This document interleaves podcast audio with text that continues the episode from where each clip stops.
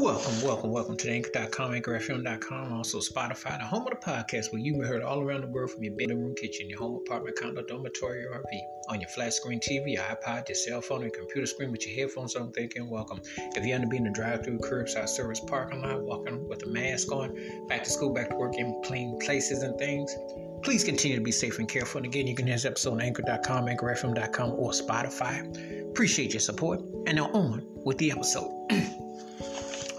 In this episode, I'm gonna talk about a musician from the great city of New Orleans, Louisiana, and you know when you talk about the mecca of jazz, or maybe just music in general, New Orleans can make the strongest cases the baddest place. Now, obviously, all due respect to Detroit, Michigan, all due respect to Ohio and other places. However, the New Orleans thing goes back, and you're talking from jazz to funk to hip hop pop, I mean, you name it. New Orleans has been a musical mecca in the United States. Well, this artist who was a band leader was part of that. That's the late great Idris Idris Muhammad. Idris Muhammad, and the song I'm talking about today is Crab Apple. Now, the songwriter on the song was Dave Matthews, and um, an art I don't know much about who, who wrote the song, but I can tell you about Idris Muhammad. Idris Idris Muhammad was an incredible jazz funk pocket drummer.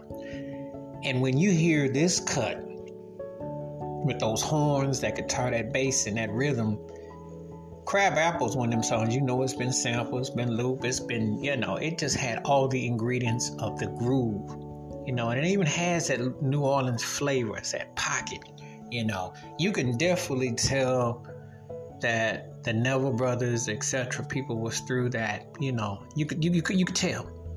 You know, and I'm sure that uh, someone will come along and mention the late great Allen Toussaint got some of that too, because there's definitely plenty of helpings in this groove. I mean, this song definitely echoed a time period of the groove of the, of the marriage of jazz funk, and um, this had just a wicked you know, stab at the groove. I mean, you know, you hear that and you just feel those riffs, you feel those notes. It just really hit those intricacies. And um, I got a chance to listen to Idris Muhammad's work way back in the day because I would just listen to stuff randomly, you know, and I would tell people all the time. Old school music can be new school music because there's a lot of unsung artists who didn't get their due because there was so much greater talent in different genres. And so it takes a time to come back to it. But you definitely will morning you hear this cut, you'll be bopping hard. Wash your hands, keep your mind clear, watch out for nothing. Give me thoughts and takes on Idris Muhammad's